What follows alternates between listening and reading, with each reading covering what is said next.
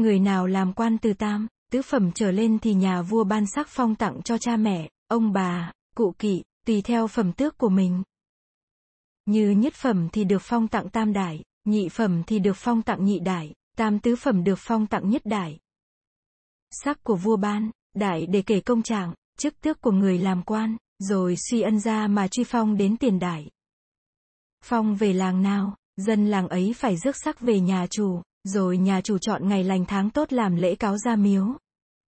Trước hết sao bản sắc của vua ra một tờ giấy vàng, cũng y như bản sắc chính. Hai bản ấy đựng vào một cái mâm, đặt trên hương án. Trên bàn thờ bày đủ đồ tế tự, người chủ đốt hương vào lễ, rồi tiên đọc một bài văn kể duyên do tổ khảo được phong tặng, và được phong chức gì. Đoạn rồi tiên đọc đến bản sắc.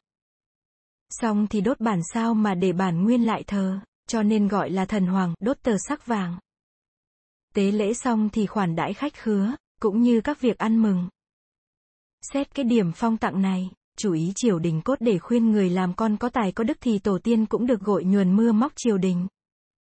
Vậy thì mình hay bao nhiêu, cha ông mình lại được vinh hiển bấy nhiêu, mà nhớ đến công đức cha ông thì lại nên nhớ đến ơn vua. Ơn nước càng nên hết lòng mà báo đáp ơn sâu. Điển này vừa bồi thực được nhân tài, mà lại duy trì được nhân tâm, thực là một điển rất trọng, tục ăn mừng phải lắm.